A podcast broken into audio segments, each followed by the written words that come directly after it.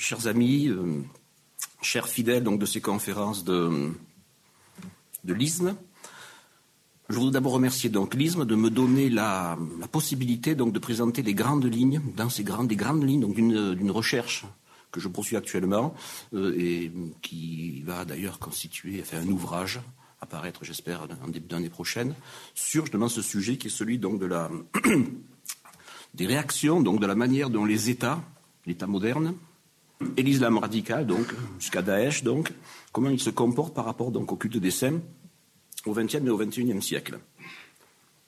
En fait, cette conférence s'intéresse principalement donc à l'opposition, qui sera plus ou moins violente, sinon aux tentatives de contrôle provenant de mouvements religieux donc ou de pouvoirs politiques, à l'encontre donc de ce qu'on appelle le culte des saints et des tombeaux et celui des pèlerinages. Donc vous avez déjà vu donc euh, à l'occasion de plusieurs conférences donc précédentes.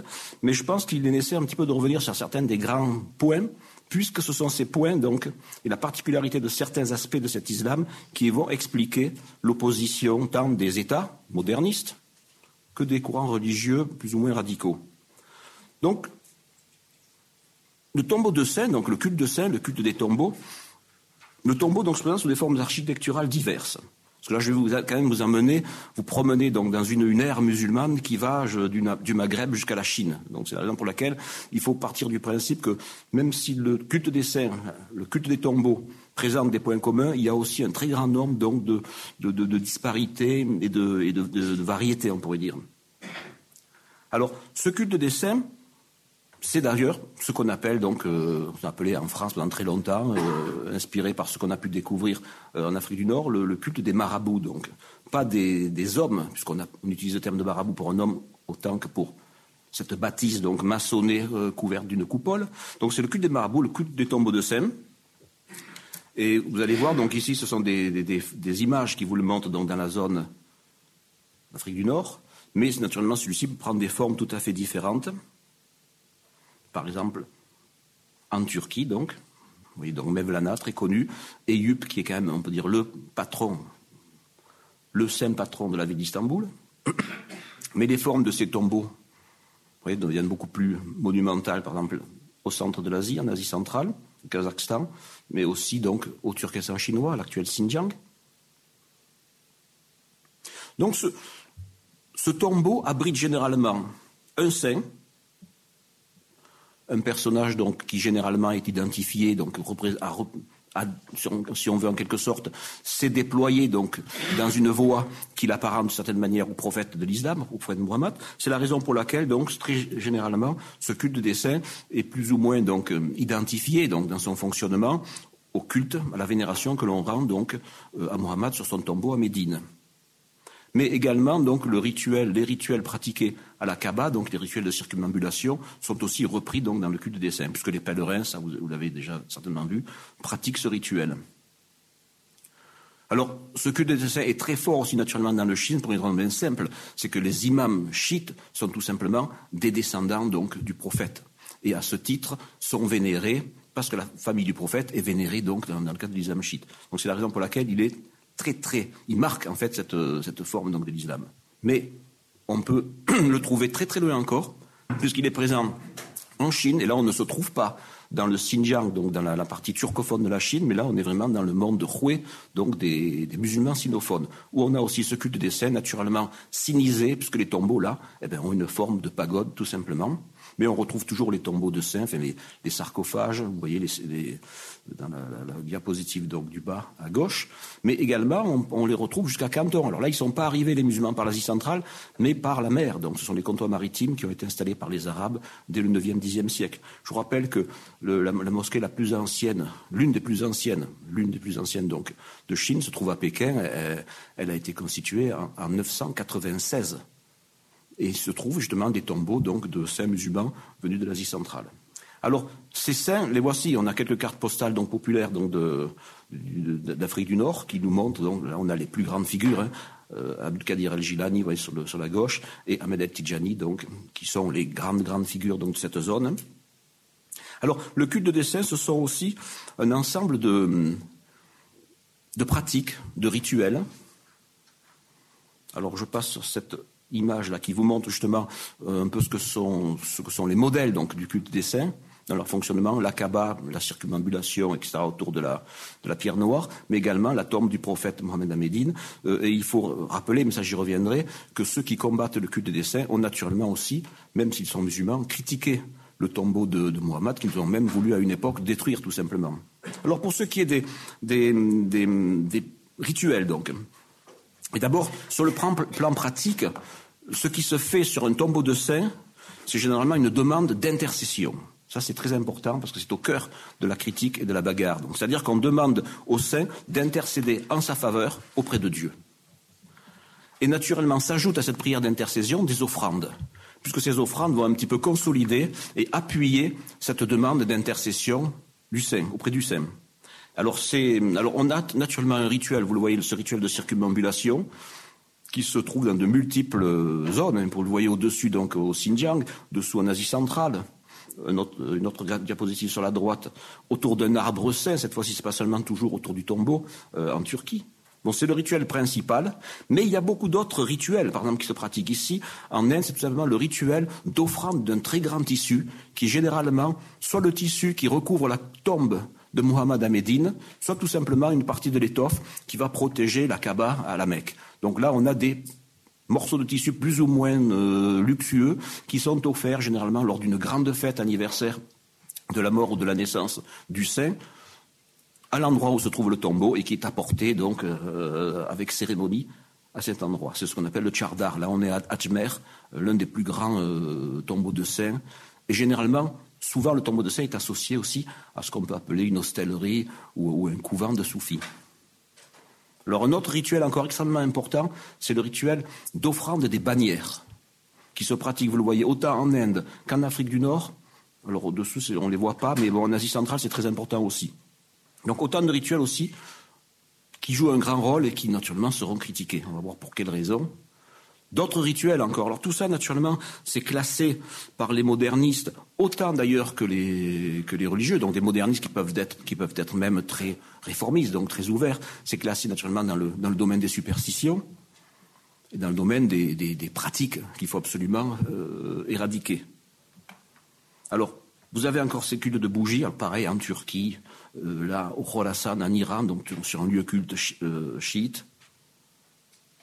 Naturellement, lorsqu'on se déplace vers le monde chinois, ce sont des pratiques rituelles qui ont été empruntées plutôt aux taoïstes qui apparaissent dans le culte musulman, mais qui jouent le même rôle. Donc là, c'est l'offrande tout simplement dans des pots à encens, face à un, saint musulman. Mais aussi, ce qui se pratique dans ces lieux, ce sont toutes formes de, de thérapie magique. Donc, pas seulement, on le sait naturellement, euh, on intercède auprès de lui parfois lorsque l'on est malade, donc il est supposé guérir par, par, son pouvoir, donc sa baraka, comme on dit ça, par ses bénédictions. Mais il y a aussi autour des tombeaux tout un ensemble de personnages, de curateurs, de, euh, qui sont là pour guérir avec des techniques plus ou moins, de, par des, passes magnétiques, euh, magiques, etc., ou alors par la confection de talismans. Donc on trouve tout ça sur le lieu saint, qui peut vous montrer comment cela va déclencher donc la, la terreur, enfin pas la terreur, mais plutôt la fureur donc euh, des, des modernistes, réformistes, autant que ceux qui incarnent un islam très orthodoxe. Alors voilà ce qu'on trouve aussi naturellement. Ce sont des chants, des danses, donc naturellement plus ou moins liés au soufisme, des exercices particuliers donc qui appartiennent à des coffreries soufis différentes. Et naturellement, tout ça, alors j'y reviendrai ensuite, mais, on sait que certains tombeaux qui ont, euh, qui ont connu des attentats ces derniers temps, ben c'était tout simplement, par, exemple, tout simplement parce qu'on y chantait des chansons, alors que la le chant et la musique sont généralement rejetés par l'islam le plus, le plus radical. Donc voilà donc ce qui se pratique aussi, surtout là, dans ce cas particulier, en Inde, mais également en Turquie. D'autres pratiques encore naturellement, pratiques de type fakirique. Alors là, c'est à la fois donc en Inde en haut et en Égypte en bas, donc toujours à l'occasion des grandes fêtes qui se font une fois par an donc sur les sur les sur les tombeaux de scène. Alors je vais revenir là. Après donc ce, panorama très rapide pour montrer ce que c'est que le culte des saints dans, dans, dans son principe, donc l'intercession et ses différentes pratiques, il faut naturellement et ça les spécialistes ne le font pas assez parce que pour comprendre, il faut absolument montrer qu'est-ce qui distingue cette forme de dévotion extrêmement importante en islam. On a toujours eu tendance à penser que c'était la mosquée ou la madrasa, etc. En fait, les dévotions autour du tombeau de saint sont certainement beaucoup plus importantes que ce qui se passe autour des mosquées. Il faut distinguer, montrer qu'est-ce qui distingue le tombeau de saint de la mosquée. En fait, la mosquée, c'est le lieu où le musulman s'acquitte des commandements donc imposés par la loi de l'islam, où il doit prier, en commun, en public, je veux dire avec le reste de la communauté, généralement le vendredi, et puis parfois aux autres moments de la, de la semaine s'il le désire. C'est un lieu où on applique les commandements de l'islam. Au contraire, qu'est-ce que le tombeau de Saint C'est un espace où le musulman a la possibilité de demander au saint d'intercéder auprès de Dieu pour lui obtenir réalisation d'un quelconque souhait. Donc là, on voit que l'offre, est totalement différente. Alors on pourra dire que un musulman peut se rendre à la mosquée parce qu'il va prier, mais parce qu'il espérait quelque chose. Mais le, contact, la demande ne sera pas aussi forte, n'aura pas la possibilité d'une réalisation, entre guillemets, aussi, de manière aussi effective, je dirais, comme dans un tombeau de saint. Donc, ça distingue clairement la dévotion donc qui se pratique au tombeau de celle qui peut se faire, des prières qui peuvent se faire à la mosquée. Alors, les demandes d'intercession, d'une manière générale, dans le monde musulman, bon, il s'avère que ce sont les demandes d'enfants, donc pour des femmes, des demandes de guérison, toute espèce de, maladie, mais également une demande pour trouver un bon mari, euh, pour euh, avoir une réussite sociale, et parfois même pour retrouver la roue d'un tracteur qui aurait été volé par. Alors ça, on peut on trouve ça aussi. Donc ça montre un petit peu ce qui les distingue, et c'est ce qui explique, c'est cette spécificité qui va faire la puissance du lieu saint donc du tombeau. Et quand je dis puissance, que j'entends par là, j'entends son pouvoir de mobilisation, de faire venir des foules, des milliers, voire des millions de personnes.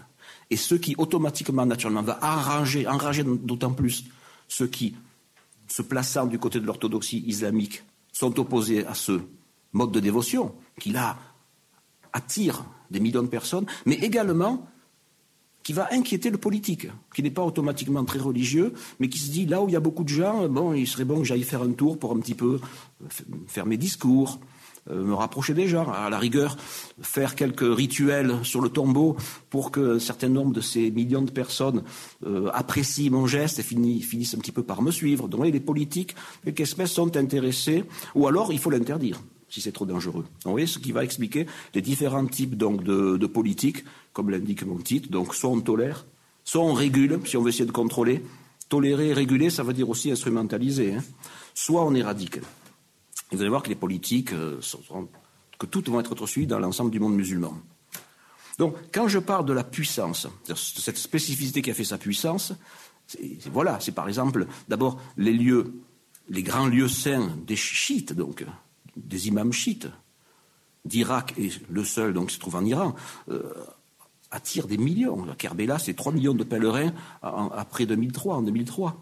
Euh, en Inde aussi, ce sont des... Alors là, vous avez par exemple le Kerbala en, Irak, les grands saints, donc descendants de la famille du, prophète. Et voilà, par exemple, aussi un, extrêmement important, euh, dans ce grand lieu saint de Ajmer, où se trouve le, tombeau d'un saint soufi, Mohammed Mounid Chisti, en Inde, donc l'importance, la présence, donc des milliers de personnes. Pareil, un peu moins, donc, ce ne sont pas des millions, mais des, milliers, parfois des centaines de milliers, euh, dans un tombeau en Turquie. Et dans la, vieille photographie du bas, euh, en Chine, donc dans le, au nord-ouest de la Chine. Donc c'est cette puissance-là qui va, donc, je non seulement euh, rendre fou l'islam radical, mais en même temps inquiéter, susciter l'intérêt des politiques. Donc on peut dire que à l'égard, donc, on regarde ses opposants, qui sont le religieux, donc plus ou moins radicalisé, et le politique. Donc le saint est présenté d'abord, il se présente donc aux yeux du, religieux, si vous préférez, comme un acteur du salut, donc c'est-à-dire quelqu'un qui va se placer entre les hommes et Dieu, et qui joue donc un rôle d'intercesseur entre les premiers et le second, mais, disent les plus orthodoxes, c'est totalement contraire au monothéisme. Et ce rôle d'intercesseur est même interprété comme, une, euh, comme de l'idolâtrie et de l'associationnisme, comme on dit en islam. C'est la grande, grande critique en islam. On associe quelque chose à Dieu, on associe un personnage donc à, Dieu et à son, à son rôle d'unique en quelque sorte. En fait, l'idée, c'est qu'il ne doit pas y avoir d'intercesseur entre les hommes et Dieu. Sinon, ben, on idolâtre un intermédiaire. Donc ça, c'est une, idée ancienne, puisqu'elle est défendue par un, théologien du XIIIe siècle qu'on appelle Ibn Taymiyyah, on a dû vous en parler, grande figure, donc, qui est un petit peu à l'origine, et c'est un petit peu l'inspirateur de tous les courants qui vont venir ensuite, à la suite, donc jusqu'à aujourd'hui encore, et qui s'opposent totalement à ce culte des saints.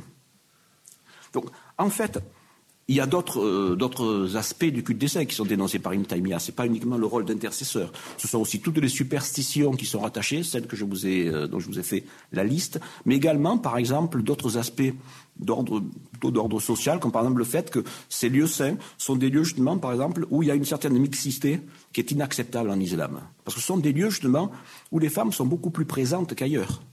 Si les femmes, d'une manière générale, sont écartées on pourrait dire, du centre de l'islam. Elles ne prient pas avec les hommes, surtout pas dans l'espace public de la mosquée, naturellement. Elles ne peuvent prier qu'avec donc leur, mari ou leurs enfants dans l'espace confiné de la maison. Donc si elles sont écartées du centre de l'islam, en, revanche, les femmes vont, vont récupérer un pouvoir dans sa périphérie. Et le culte de dessin se trouve dans la périphérie. C'est la raison pour laquelle, non seulement elles sont très présentes, mais parfois même, ce sont elles qui administrent ce culte, parce qu'elles connaissent souvent les rituels mieux que les hommes les hommes généralement se tenant à l'écart, selon naturellement leur, lien à l'orthodoxie donc du sunnisme. Alors, ça, c'est le regard du religieux, et qui naturellement là est assez donc orthodoxe, et même proche de, ce qu'on pourrait appeler une forme de radicalisme. Maintenant, le regard du politique. Alors lui, il est inquiet naturellement, il est interrogé, il est étonné par le pouvoir donc, du culte des saints sur les masses, par son pouvoir de mobilisation, j'ai dit qu'il rassemble des millions, des milliers de personnes, en Irak, en Iran, etc.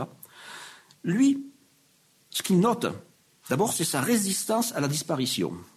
Parce que des pays comme l'URSS, le Caucase, la Turquie ont interdit le culte des saints, le culte des tombeaux au début du XXe siècle. Donc ils sont étonnés par la résistance à sa, disparition et à sa rapidité pour se reconstituer.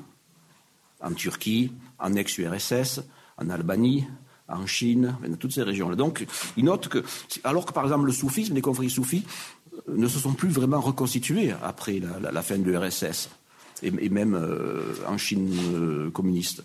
Alors que le culte des saints se reconstitue à une vitesse extrêmement rapide. Donc, en fait, pour aller plus dans le détail, donc, les réactions de certaines formes d'islam, donc, et des politiques, à l'égard du culte des saints, donc, répondent d'abord au succès grandissant de ce culte, en dépit des réserves de l'islam traditionnel, donc, et de l'opposition ferme de l'islam radical, et en même temps donc à sa réapparition et son succès dans des régions où il a été longtemps interdit par des pouvoirs marxistes, en URSS, en Albanie, en République populaire de Chine.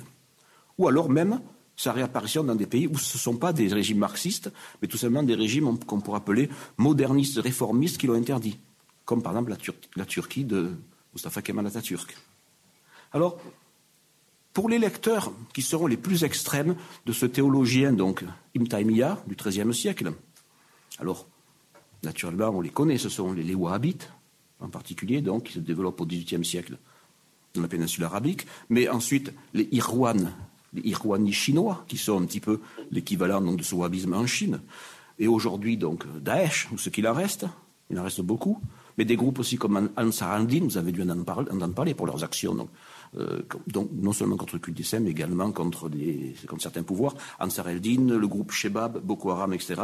Donc pour ces groupes, qui tous s'inscrivent donc à la suite donc de, la suite on pourrait dire, le culte des saints doit être vivement combattu et les tombeaux de saints détruits. Et depuis, alors au XIIIe siècle, ce théologien Ibn il n'était pas suivi par les pouvoirs parce que les pouvoirs à l'époque donc euh, de l'islam avaient plutôt tendance à défendre ce culte des saints. Mais en revanche, avec les wahhabites qui eux vont acquérir un pouvoir politique et pourront agir donc à travers donc euh, des, mouvements armés, euh, on commenceront donc une destruction de tombeaux de saints tout à fait extraordinaire. Et vous allez voir qu'elle se poursuit aujourd'hui dans l'ensemble du monde musulman et en particulier en Irak du temps où, l'État islamique donc contrôlait le pays. Alors, ce qu'il faut dire aussi, c'est qu'on assiste dans ce cas particulier à un phénomène tout à fait étonnant qui est assez nouveau. C'est que des, modernistes musulmans, mais qui sont en même temps des, qui sont des théologiens, vont essayer de conserver, si vous préférez, le saint, mais de le dissocier de son pouvoir d'intercesseur. Faire en sorte que le saint n'est plus un personnage qui va répondre donc à vos, à vos, souhaits.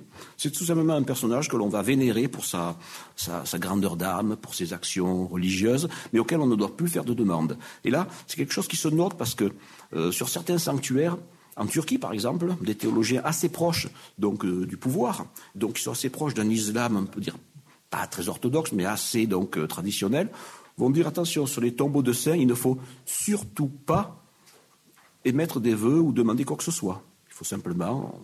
On sait aussi que des, que des confréries soufis, bon, généralement, le saint est toujours associé au cher soufi. Le cher soufi vivant devient saint après sa mort. Donc c'est très lié aux confréries. C'est la raison pour laquelle, depuis Imtaimiya, et tous les opposants au culte des saints et au culte des tombeaux sont aussi des, des personnes qui critiquent le soufisme. Mais on découvre aujourd'hui certaines confréries soufis assez orthodoxes hein, qui ont intégré cette idée que le cher ne doit plus être un intercesseur. Et qui donc rentrent dans ce système et vont essayer de donner donc une, légitimité dans le cadre d'un islam assez donc assez strict, assez orthodoxe, à, un, un cher soufi qui ne serait plus un intercesseur. Ça se produit surtout. Alors, ce phénomène existe en Turquie, également au Pakistan. Alors, concernant les politiques, pour revenir vers eux, euh, des régimes, ce que j'appellerais modernistes modérés, comme la Turquie kémaliste, le titisme, donc, dans l'ancienne Yougoslavie, euh, le bourguibisme, donc, de, Tunisie. Alors, pour ces régimes modernistes modérés ou des régimes modernistes plus durs, URSS, Chine en particulier, il faut interdire et supprimer ce culte. Ou alors, ce sera Bourguiba, le titisme, il faut le mettre sous contrôle et le réformer. En fait, pour résumer un petit peu ces aspects et revenir euh, et les reprendre donc chacun en trois points, il faut noter que les actions donc du religieux ou des religions traditionnalistes et des politiques donc à l'égard de ce culte des tombeaux peuvent se traduire par trois types d'actions. Je vais les reprendre dans le détail. La première, une tolérance associée à une régulation ou à une politique de transformation ce qui signifie aussi instrumentalisation. Hein. On va essayer d'en tirer les bénéfices de cette action. Le deuxième cas, ce serait un patronage, tout simplement, mais en même temps une captation de sacralité. Et là, donc, on va retrouver une tentative d'instrumentalisation. Je, reviendrai ensuite dans les détails sur chacun de ces points. Hein. Puis le troisième type d'action, c'est une action qu'on pourrait appeler coercitive forte. On détruit les tombeaux et on assassine les desservants du lieu et leurs fidèles si certains sont là qui font de la musique euh, ou qui dansent, etc. Alors, seulement il faut voir que sur un laps de temps assez court, ces stratégies peuvent être combinées, voire être appliquées donc de manière successive selon les contextes et les pouvoirs politiques. je vous donne un exemple, celui de la Turquie. Sous les kémalistes, on réprime. On interdit donc le culte de décès, on ferme les tombeaux. Mais en 1950, donc vous voyez, peu d'années après la, création de la Turquie en 23, en 1950, on va les tolérer, mais en les régulant. Et enfin, avec donc le nouveau régime depuis 2002 de l'AKP, on va patronner, on va les patronner et avec un certain nombre, certaines régulations qui là vont dans le sens d'un islam assez orthodoxe, donc euh, très proche de, celui des frères musulmans, qui est un petit peu la signature de, de, l'État, donc du pouvoir euh, de l'AKP aujourd'hui. Oui, les, les, choses changent sur un certain nombre d'années. Alors le premier point, une tolérance associée à une régulation ou à une politique de transformation. Donc, je vous l'ai dit, pour de nombreux réformistes modernistes, les kémalistes ou les marxistes. Alors, je, les apparente, mais c'est vrai qu'ils sont très différents. Les marxistes sont, bon, euh, athées, euh, ne reconnaissent aucune valeur à la religion. Les kémalistes, c'est vrai qu'ils ont dit, oui, les kémalistes euh, sont un petit peu anti-religieux. Pas du tout. Mustafa Kemal était un réformateur musulman. Il n'a jamais interdit l'islam. Il a dit l'islam, c'est quelque chose de très bien, c'est une religion très rationnelle, mais il faut l'écarter de la vie publique, il faut l'écarter de l'économie, il faut l'écarter du politique. Elle doit rester à son, endroit. C'est une forme de, réforme.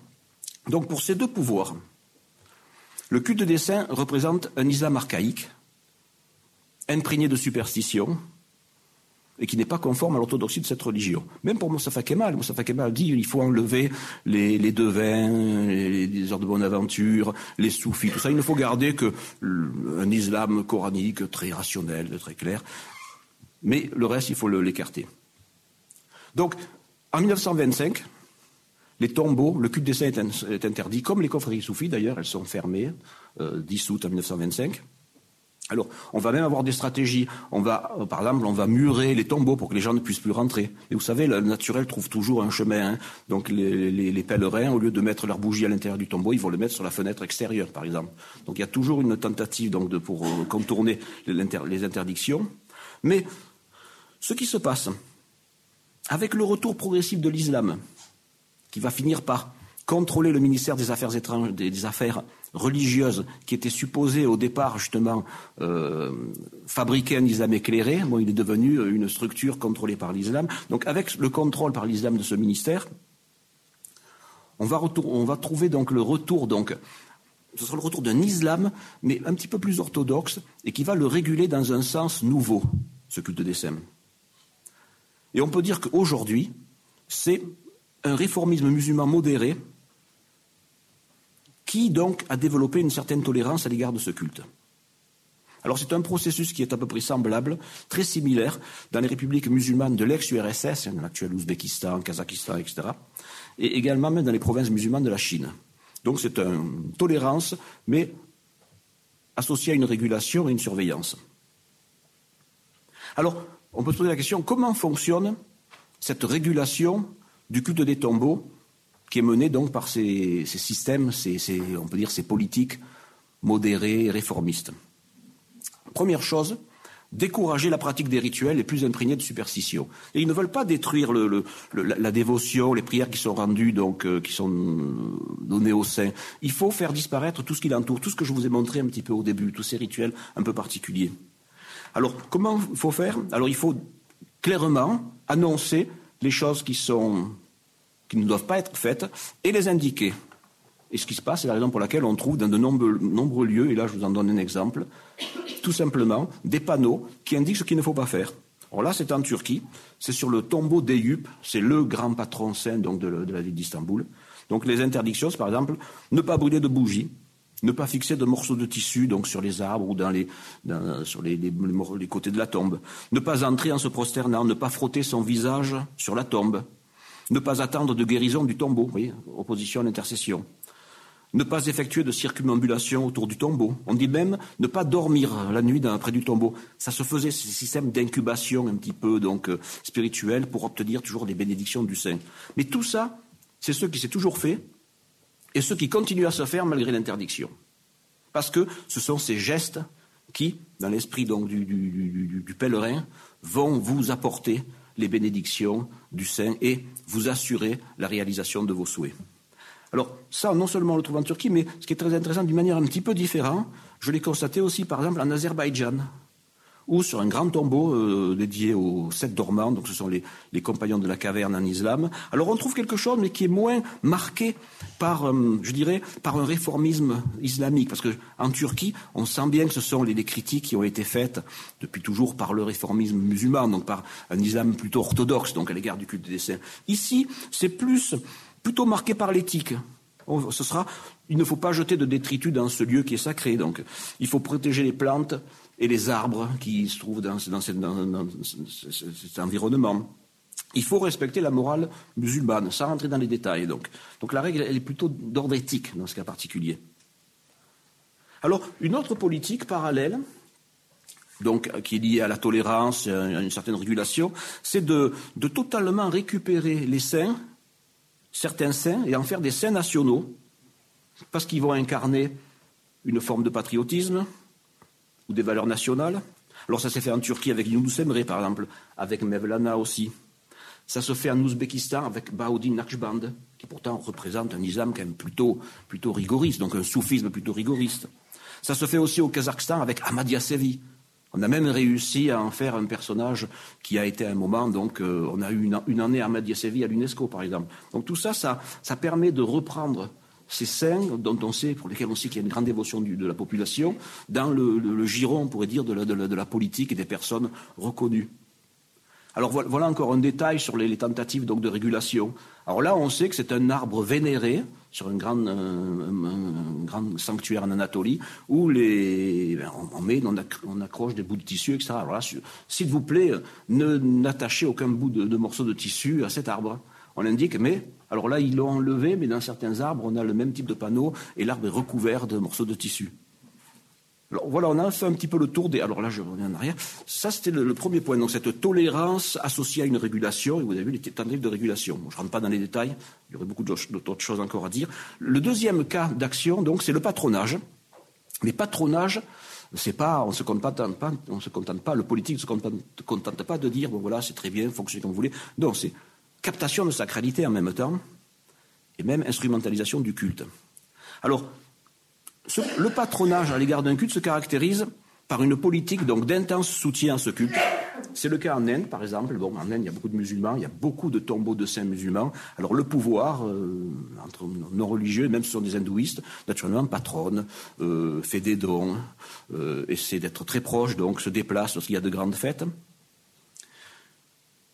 Mais il y a quand même une instrumentalisation derrière. C'est le cas du Pakistan aussi, on va y revenir, et une récupération à l'usage du politique, donc, de cette mobilisation euh, extrêmement importante, dont le tombeau est le centre. Alors ça, on le retrouve au Pakistan aussi, en Algérie, également en Turquie. Alors voilà, par exemple, cas de patronage, où on voit des personnages donc, comme euh, Sonia et Raoul Gandhi, qui vont offrir le tchadar. C'est le tchadar, c'est cette grande étoffe dont je vous ai parlé. C'est comme ça que la, marque, la marque forte donc de, de grande dévotion à l'égard d'un tombeau, en Inde en particulier, c'est l'offrande de ce morceau de tissu qu'est le tchadar. Ailleurs, ce sera une bannière, par exemple. Et là, vous le voyez même, donc, euh, le Premier ministre indien, en 2018, qui va lui alors offrir une guirlande de fleurs. Ça se fait aussi dans le, dans le cadre du, de l'islam des saints en Inde. Alors, ce patronage se manifeste aussi par la présence des politiques, des hommes politiques lors des grands pèlerinages et des prières en public, donc sur ces lieux saints, et naturellement, il faut que ce soit très médiatisé, parce que l'homme politique vient, euh, il fait un petit discours, euh, il, se livre à quelques petits rituels. Et même, dans certains cas, au Pakistan, l'homme politique va accomplir les gestes que seul le cher soufi ou le desservant de ce lieu saint faisait autrefois. Parce que ce sont des gestes qui vous rendent quelque chose qui vous, qui vous imprègne de sacralité et qui vont expliquer ensuite que les pèlerins qui sont là vont vous considérer quasiment comme une personne qui est en lien avec le, le saint défunt. Donc ça veut dire laver la tombe, tout simplement. Celui qui lave la tombe du saint capte une certaine sacralité. C'était le desservant ou le cher soufi qui l'a toujours fait. Au Pakistan, ce sont parfois des hauts fonctionnaires de la zone où se trouve le tombeau, ou tout simplement un homme politique. Et naturellement, c'est imposé. Donc ça montre là, on a vraiment une, captation de, sacralité en même temps, et aussi une, instrumentalisation et une récupération un petit peu. Alors naturellement, ces foules vont apprécier l'homme politique qui aime leur sein, de cette manière, donc pourront apporter leur voix à ces campagnes. On a même Notez, pour vous dire comme les Américains sont quand même assez informés euh, et pas bêtes du tout, euh, qu'à l'occasion de très très grandes fêtes de saint en Inde, par exemple celle de Ajmer, eh l'ambassade américaine a offert son, tchadar au, tombeau du saint pour bien montrer qu'ils étaient aussi euh, en parfaite donc on peut dire harmonie avec ce, saint et, et, cette pratique. Alors, on note aussi par exemple que en Algérie et en Ouzbékistan, on a des choses assez proches entre ces deux pays. L'islam des saints, donc qui est rattaché au soufisme, a été redéfini. Alors pendant très longtemps, l'Ouzbékistan, du temps des soviétiques, ou même euh, l'Algérie, peu après son indépendance, pour eux, les, conflits soufis, c'était terrible. Ils étaient associés euh, à l'ancien pouvoir colonisateur. Pour les Ouzbeks, euh, l'époque soviétique, c'était vraiment un pouvoir féodal, etc. Mais peu après, alors le culte des saints et les conflits, c'est défini comme un islam doux, inoffensif, euh, tout à fait moderne, etc. Et en conséquence, il peut servir de rempart au radicalisme et il va être totalement instrumentalisé. C'est ce qui se passe, par exemple, en particulier en Algérie, mais également en Ouzbékistan. On a la même politique euh, en Ouzbékistan. Alors voilà quelques images fortes qui vous montrent, qui, un petit peu illustrent cette, euh, ce lien des politiques au des saints. Donc Kilic Darolou, qui était quand même le grand leader du Parti républicain, le principal parti opposé donc à l'AKP aujourd'hui, naturellement, qui fait un discours à Bektash, grand saint de, anatoliens et grands, et grands sanctuaires de ce lieu. De l'autre côté, vous avez donc le fameux Ahmed Davutoglu, donc l'ancien ministre des Affaires étrangères, qui se trouve lui à Konya, et en bas, naturellement, le président Erdogan, qui a fait son petit tour à Eyüp, donc devant le saint patron d'Istanbul. Ça, ça se faisait absolument pas autrefois, avec les, surtout pas à l'époque, donc on peut dire, on se rapprochait du kémalisme, mais encore moins euh, il y a une quinzaine d'années. Alors là, on, la même chose en Algérie avec euh, Bouteflika, donc en prière devant le tombeau d'un saint, et plus bas, donc le ministre des Affaires religieuses, je pense qu'il doit être d'ailleurs toujours en poste, Mohamed Aïssa, donc qui visite un, couvent soufi. Alors là, il y a une politique aussi très très forte hein, de soutien des, couvents soufis, tous étant généralement associés à un tombeau de saint. Hein. Donc les, choses sont très très proches, très liées. Maintenant, le troisième. Le troisième point, c'est l'action coercitive forte. Donc destruction de tombeaux et assassinat des desservants du lieu et de leurs fidèles. Alors, on sait que l'URSS et la Chine, surtout pendant la révolution culturelle, donc au XXe siècle, ont détruit des tombeaux, beaucoup de tombeaux, mais ces pays ne le font plus aujourd'hui. Bon, D'abord parce que dans les pays de l'ex-URSS, ce culte des saints se reconstitue avec le patronage des, des, pays, qu'en Chine, donc, après la révolution euh, culturelle, donc au Xinjiang en particulier, mais également dans le nord-ouest, donc les, provinces du Gansu, la plupart des, lieux saints détruits, donc tous ne l'ont pas été heureusement, mais la plupart des, lieux saints détruits ont été reconstruits. Et aujourd'hui, par exemple, les lieux saints que l'on peut, les tombeaux de saints soufis, ceux que je, que vous ai montrés en forme de pagode, euh, ont généralement été reconstitués après donc la révolution culturelle. Donc là, il y a quand même en même temps un, soutien. Cependant, cependant, il y a quand même une surveillance extrêmement importante. Et par exemple, dans des zones comme celle du Xinjiang, si des tombeaux de saints accueillant de nombreux pèlerins fonctionnent, alors un peu moins aujourd'hui, hein, des, perturbations donc actuellement, mais s'il y a encore donc euh, un peu moins d'une dizaine d'années, il fonctionnait.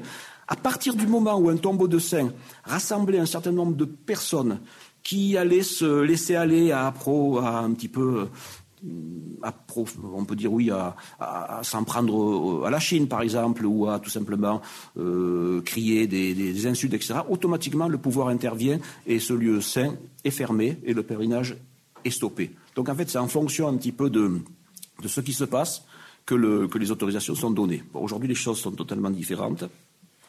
Donc, voilà un petit peu pour ce qui est dans ces zones du monde. Maintenant, le musulman radical, donc celui qui est, on peut dire, marqué par les idéologies, euh, euh, on peut dire, liées à, à qui, qui s'appelleront aujourd'hui wahhabites ou salafisme fort, etc., eux agissent, dans ce cas particulier, donc, conformément à une vision donc, de l'islam, une, orthodoxie extrêmement donc, euh, radicale, on peut dire, et leurs ennemis sont ce qu'ils vont appeler l'ennemi de l'intérieur, donc le musulman impie, qui se livre au culte des saints, qui croit aux, intercesseurs, etc. Mais en même temps, l'ennemi, c'est aussi le chiite. Et également le chrétien, donc l'occidental. Pourquoi? Parce que pour Ibn et pour tous ceux qui vont suivre, les inspirateurs de ce culte des saints, les inspirateurs de cet intercesseur, ben, ce sont les chiites qui, eux, vénèrent la descendance de Mohammed, et les chrétiens. Parce que les chrétiens vénère le tombeau du Christ, donc vénère les, saints, etc. Donc pour, pour et jusqu'à aujourd'hui, euh, les mauvaises influences viennent d'un côté des chiites et des chrétiens. Donc ça montre un petit peu dans les, cas particuliers comment les, ennemis sont associés euh, autour d'une action euh, bon, précise. Alors maintenant, pour un petit peu en arriver dans une période très, très contemporaine, et c'est un petit peu d'analyser rapidement les, événements qui se sont produits. On peut dire, ces, ces 20 dernières années euh, à l'égard du culte des saints dans une vaste zone. Donc je l'ai dit qui va un petit peu de l'Afrique du Nord jusqu'à la Chine. Alors l'événement, on peut dire, les événements plutôt, il y en a deux, que l'on peut appeler annonciateurs et emblématiques des attaques de ces deux dernières décennies, donc qui vont être menées par l'islam radical contre le culte des saints. D'abord, c'est, même si on n'est pas, ça ne concerne pas un saint ou autre euh, musulman, c'est donc la destruction des Bouddhas de Bamiyan par les talibans en 2002. C'est vraiment une attaque contre bon, une forme incarnée donc d'une une, statue dans ce cas particulier d'un islam, euh, pas d'un islam, mais d'une forme religieuse qui incarne vraiment donc l'idolâtrie d'une certaine manière. Le deuxième événement donc emblématique, ce sont naturellement, c'est la destruction donc en 2012 des mausolées et des, bibliothèques donc de Tombouctou au Mali par le mouvement Ansar el-Din. On peut dire qu'après 2002, même si bon, les attaques commencent un petit, peu avant, après 2002, la destruction de mausolées donc, et les attentats contre les édifices donc, de tombeaux de saints donc, vont se multiplier. Et l'un des pays les plus meurtris par ces attaques, pourquoi? Parce qu'il se trouve justement un très grand nombre de saints dans cette zone, et parce qu'en même temps, des islams radicaux très forts donc euh, s'y développent aussi, c'est le Pakistan. Alors avant de passer l'image sur le Pakistan, voilà une espèce de caricature un petit peu dure donc, euh, qui a été faite à la suite donc, de la destruction des mosquées de Tombouctou, voyez, où bon, on a montré d'une manière, particulière. Parce que là, quand il dit, j'entends le mot culture, c'est qu'en fait, vous savez, le, radicalisme, le wahhabisme en particulier, c'est ce besoin de faire un retour à ce qui était considéré comme ce qui avait de plus pur et de plus acceptable, de plus juste en islam. Donc l'islam, la période des premiers califes. Donc tout ce qui s'est fabriqué ensuite, qu'on peut appeler la culture musulmane, doit être rejeté. Or, ce qui s'est fabriqué ensuite, qu'est-ce que c'est? C'est tout le droit, c'est toute la philosophie, c'est tout le soufisme, et c'est toute la science, donc c'est-à-dire un rejet total. C'est la raison peut-être pour laquelle le terme de culture ici est, employé.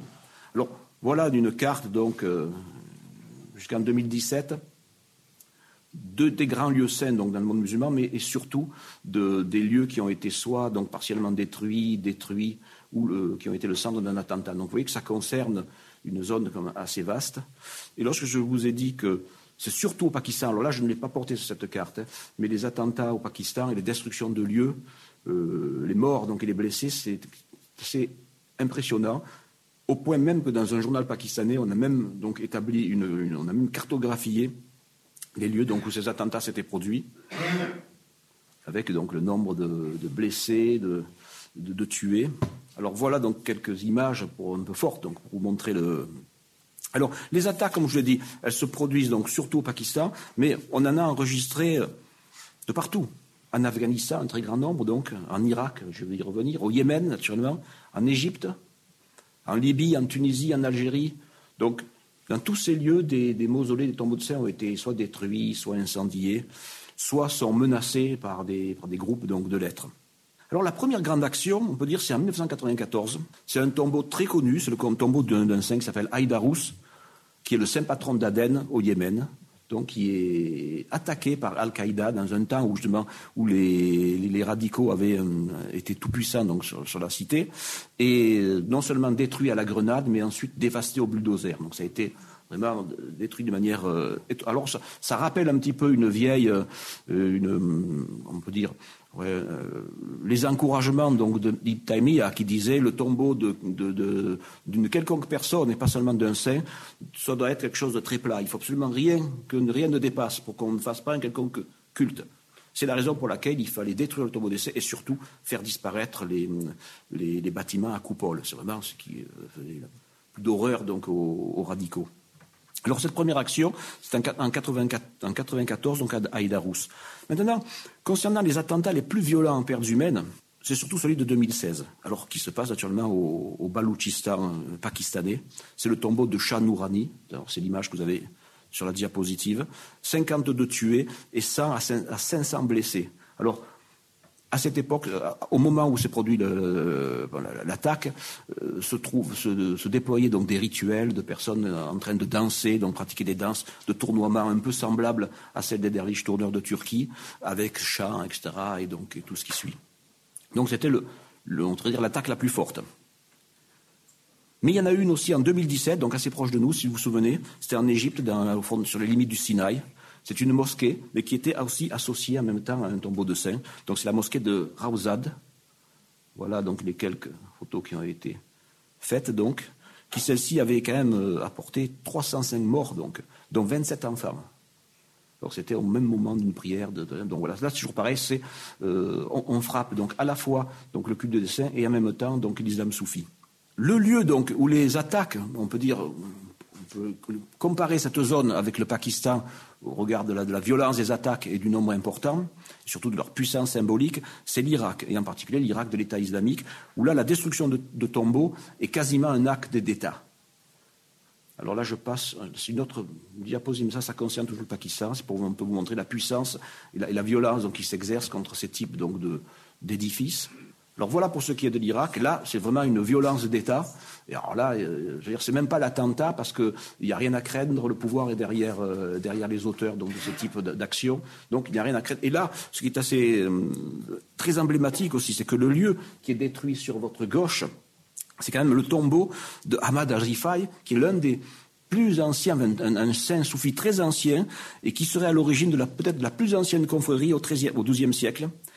Et ce qui est étonnant, c'est un personnage qui était déjà condamné pour son caractère, on pourrait dire, hérétique par Ibn Taymiyyah au XIIIe siècle. Donc c'est presque un petit peu une action emblématique qui montre le lien avec cette période, cette période ancienne. Vous avez aussi sur l'autre diapositive encore une autre destruction de l'État islamique, donc c'est le tombeau du prophète Jonah à Mossoul. Donc voilà encore d'autres destructions alors, je pense que les images sont fortes parce qu'elles montrent la puissance et surtout, euh, je dirais, le fait que bon, ben, ces actions, euh, là où on sait que l'État peut vous réprimer, on, met des bombes et puis on se sort et on disparaît. Dans les lieux où on n'a rien à craindre, ben, on, vient directement avec les bulldozers et avec les, instruments, de, les appareils de chantier. Donc. Alors, naturellement, comme je vous l'ai dit, il y a des destructions occasionnelles qui se font dans d'autres lieux. Hein occasionnelles, mais bon, nous, on est parfois au courant d'un certain nombre de celles qui sont les plus marquantes. Donc, par exemple, vous avez un attentat qui a marqué donc le tombeau de Sidi Bou Saïd, où souvent les touristes donc euh, passent devant, donc sur la gauche, mais également celui du mausolée d'une des dames, on peut dire euh, patronesse donc de la ville de Tunis, qui est Leila Manoubia, donc où naturellement beaucoup de femmes, fréquentées par beaucoup de femmes, avec chants, etc. Et tout. Donc l'un a été incendié, l'autre a, accueilli une bombe. Donc, alors, mais il y a de nombreux autres lieux que l'on ne mentionne pas parce qu'ils ne sont pas aussi connus que ceux-ci, qui sont aussi détruits dans des zones peu contrôlées, peu protégées. Alors, comme je dis, Tunis, il y a ces deux lieux emblématiques qui ont été détruits, mais euh, alors en Algérie, où il y a quand même un contrôle extrêmement sévère qui s'exerce, hein, euh, on ne compte pas autant de, destructions, donc de lieux connus, mais quand même il y a eu des tentatives d'attentats, par exemple sur ce grand tombeau de Tlemcen de Sidi Boumedienne en 94 et 95, donc des tentatives d'attentats. Ça montre bien que là aussi le pouvoir veille, mais bon, euh, s'il baisse, les bras, donc il est sûr que des tombeaux seront totalement détruits. Alors il y a des menaces fortes d'attentats aussi en Égypte. Par exemple à Alexandrie. Je crois qu'on avait enregistré en 2011 des menaces sur 16 sanctuaires à Alexandrie simplement. Et puis récemment, pour ceux qui ont, qui ont un petit peu suivi, en, novembre dernier, c'est le fameux mouvement Shabab, donc euh, en Afrique, qui fait pas mal parler de lui actuellement, qui là, en, donc, en, novembre, en novembre 2018, donc, a tout simplement euh, fait assassiner donc un chef religieux important, un soufi donc, euh, et détruire donc voyez le tombeau donc qui se trouve sur euh, sur l'image du bas. Et alors l'explication dans le message qui a été ensuite diffusé par ce groupe euh, Shabab donc, c'est que ils étaient hérétiques parce qu'ils pratiquaient un rituel musical, alors certainement des, chants soufis, des poésies soufis chantées, et naturellement la, la, pratique aussi des litanies répétitives que l'on appelle zikr. Donc voilà, j'ai un petit peu fait le tour et euh, j'ai vu en me focalisant sur l'actualité, de vous montrer les différentes euh, attaques dont on parle très souvent. Hein. Et j'espère que ce que j'ai pu vous, les clés que j'ai pu vous donner auparavant, vous permettent un petit peu de comprendre comment les choses euh, se font et pourquoi ce type d'attaque non seulement se sont produits, se multiplient, et pourquoi elles vont encore se produire on ne sait pas où. Alors en Libye aussi, je n'ai pas mentionné la Libye, mais en Libye, il y a un très grand nombre d'attaques donc, contre des sanctuaires. Et je voudrais conclure avec quelque chose de très particulier, c'est de vous montrer que cet islam des saints donc, et cette vénération des tombeaux, eh bien, petit à petit, elle se déplace dans les diasporas musulmanes aux États-Unis et en Europe. Et en particulier, alors il y a trois cas types, donc deux aux USA et deux au Royaume-Uni, où des communautés de musulmans ont bâti un tombeau à un personnage, euh, donc un saint généralement, un, shir soufi très souvent, dans ces villes, donc euh, dans deux villes américaines et dans une ville. Euh. Alors en France, c'est peut-être pas encore fait, sauf peut-être une amorce. Et là, je pense à mon collègue Constant qui est ici, puisqu'il a abordé le cas d'un personnage africain qui a eu son tombeau. Un tombeau, c'est pas le tombeau maçonné à coupole, etc., mais c'est un lieu où on sent que des hommes viennent un petit peu vénérer le personnage et qui pourrait un jour, dans l'histoire, vous avez le tombeau, un siècle après, ou peut-être même un peu moins d'un siècle après, un souverain va construire un bâtiment maçonné, une coupole, après on va associer euh, un couvent de soufis et ça devient un sanctuaire. Alors peut-être qu'on aura ce processus un jour en France, euh, soit sinon qu'un autre saint musulman, une fois enterré dans ce pays, verra donc un, tombeau et un culte des saints apparaître. Mais alors ça, ça veut dire quoi? Ça veut dire que s'il y a un, tombeau de saints, il va y avoir tout cet ensemble de rituels qui va se reconstituer, ces fêtes annuelles, et naturellement, parce que ce ne sont pas que des soufis qui se trouvent dans les, diasporas, mais il y a aussi des, groupes euh, donc, euh, radicaux extrêmement forts. Donc le risque, un jour ou l'autre, peut-être, dans ces lieux, aux États-Unis, en Angleterre ou ailleurs, d'être confronté à des attentats radicaux. Alors voilà, ça c'est un cas particulier. Aux USA, donc c'est le tombeau d'un personnage qui s'installe, qui vient du Sri Lanka, c'est un soufi donc, Ba Muiddin donc, qui s'installe en 1971 aux États-Unis. Alors il appartient à une confrérie donc euh, soufie musulmane, mais un petit peu euh, syncrétiste indo-musulmane, donc euh, qui est plus ou moins marquée par la confrérie Qadiriya, donc assez connue dans le monde musulman.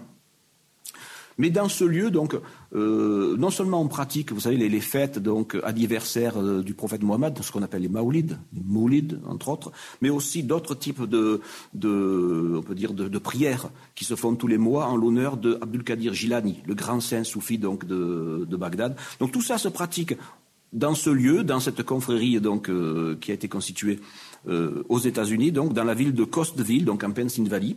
Alors naturellement, ce qui se passe, c'est qu'à la mort du cher, en 1986, ben, vous voyez ce qu'on lui fait. On lui fait un tombeau. Très vite, les vénérations, les dévotions, le culte du saint euh, devant donc sa pierre tombale, si vous préférez, mais également apparaissent donc les rituels, vous voyez là, de bannières sur la, diapositive à droite en haut, rituels de bannières, etc., qui montrent donc qu'on est, euh, on est dans la, reconstitution euh, d'un culte de saint à l'indienne, puisqu'on va y pratiquer ce qu'on appelle un ours en Inde, donc c'est la fête anniversaire donc de la, de, la, mort du saint ou de la naissance du saint. J'ai une petite différence que je me très très bien. Donc là, on retrouve tout ça dans ce lieu. Alors la clientèle, c'est non seulement une clientèle indienne, mais également afro-américaine. Donc je passe là-dessus. Il y a même une thèse qui a été écrite sur ce lieu. Deuxième cas, toujours aux États-Unis, on se trouve près de Détroit. Donc, ben, c'est un sem qu'on appelle Baba le, un, soufi de l'ordre des Bektachis. Un ordre assez particulier, un islam très doux, euh, presque antinomien, comme on dit, donc il ne respecte pas trop la norme de l'islam. Donc qui, est assez âgé, puisqu'il il est bon, est mort, mais il est né en 1901. Euh, il s'est exilé, a été aux USA après naturellement l'arrivée donc du pouvoir euh, maoïste donc en Albanie. C'est un albanais, je ne voudrais pas préciser. Donc il fuit, il fuit par l'Égypte, la Turquie. Finalement, il s'installe aux États-Unis en 1952. Il fonde même un couvent Bektashi où il va dans le cadre, donc, en lien avec la communauté Bektashi exilée, et même, il va vendre son soufisme donc, à certains Américains en mal de mysticisme ou intéressés par certains aspects du soufisme. Et puis, il meurt en 1995 et on lui fait ce très beau donc, euh, turbé, tout à fait dans le style donc, euh, et du soufisme turc et en même temps du Bektachisme, puisqu'on met la fameuse coiffe à douze tranches, puisqu'ils sont cryptochites, donc au-dessus de son tombeau. Et où, ce, naturellement, va se développer un culte des saints aussi à la, même manière qu'il fonctionne en Turquie. Dernier exemple qui est encore plus fort celui-ci, c'est au Royaume-Uni, où s'installe donc en 1962 un chef pakistanais Naqshbandi. Alors là, on n'a plus à faire, ce sont plus des chers indiens de type Kadiri assez souple ou, euh, ou, un soufisme Bektashi aussi antinomien, donc peu respectueux de la norme de l'islam. Là, la Naqshbandiya, c'est quand même un ordre soufi très très orthodoxe, euh, très anti-chiite, et en même temps très respectueux donc de, tous les aspects donc de, la croyance et très opposé aussi à des formes que cette confrérie juge déviantes dans le soufisme. La danse, euh, récitation de poésie, la musique, etc. Donc c'est un soufisme assez, assez rigide et qui est euh, très bien représenté, entre autres en Inde, en Turquie, mais aussi au Pakistan. Alors là, ce personnage lui vient du Pakistan. Le voit voilà. Donc il, il est d'abord à l'origine de la construction de la mosquée de la ville de Birmingham, qui est non seulement la plus importante de la ville, mais l'une des plus importantes du, Royaume-Uni. là, on a le cadre d'un soufisme. Ce sont ces formes de soufisme, la Naqshbandiya, comme dont je vous ai dit, qu'ils ils maintiennent le rôle du cher soufi, mais ils veulent le dissocier de son rôle d'intercesseur. Donc conserver un soufisme, mais dissocié de ceux qui justement provoquent la critique donc des islams les plus, les plus traditionnels. Donc ce personnage, il est né en 23, il s'installe en 62 à Birmingham. Vous voyez donc la, mosquée qu'il constitue, elle est dans le dos, euh, dans le bas, le fond de l'image.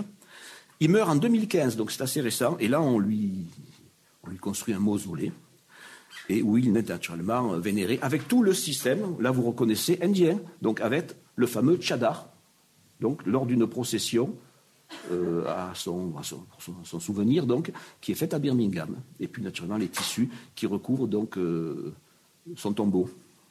Alors les rituels de vénération sont accomplis dans, ce lieu euh, régulièrement, donc tout au long de l'année, et à des moments très particuliers lorsqu'il s'agit de fêter donc l'anniversaire de sa mort. Donc voilà, on a fait un peu le tour. Alors ces, formes d'islam, de culte de saints, existent donc en Europe, dans ces diasporas. On sait qu'ils sont critiqués. Donc on a des textes, on a des critiques dans la presse des islams, donc euh, toutes les formes de, wahhabisme ou de salafisme existant en Europe, naturellement, euh, s'y opposent. On n'est pas encore arrivé à la phase, je dirais, euh, forte qui serait celle d'un attentat, voire d'une agression, de l'assassinat de certains desservants de, de ce culte, mais ce n'est pas impossible.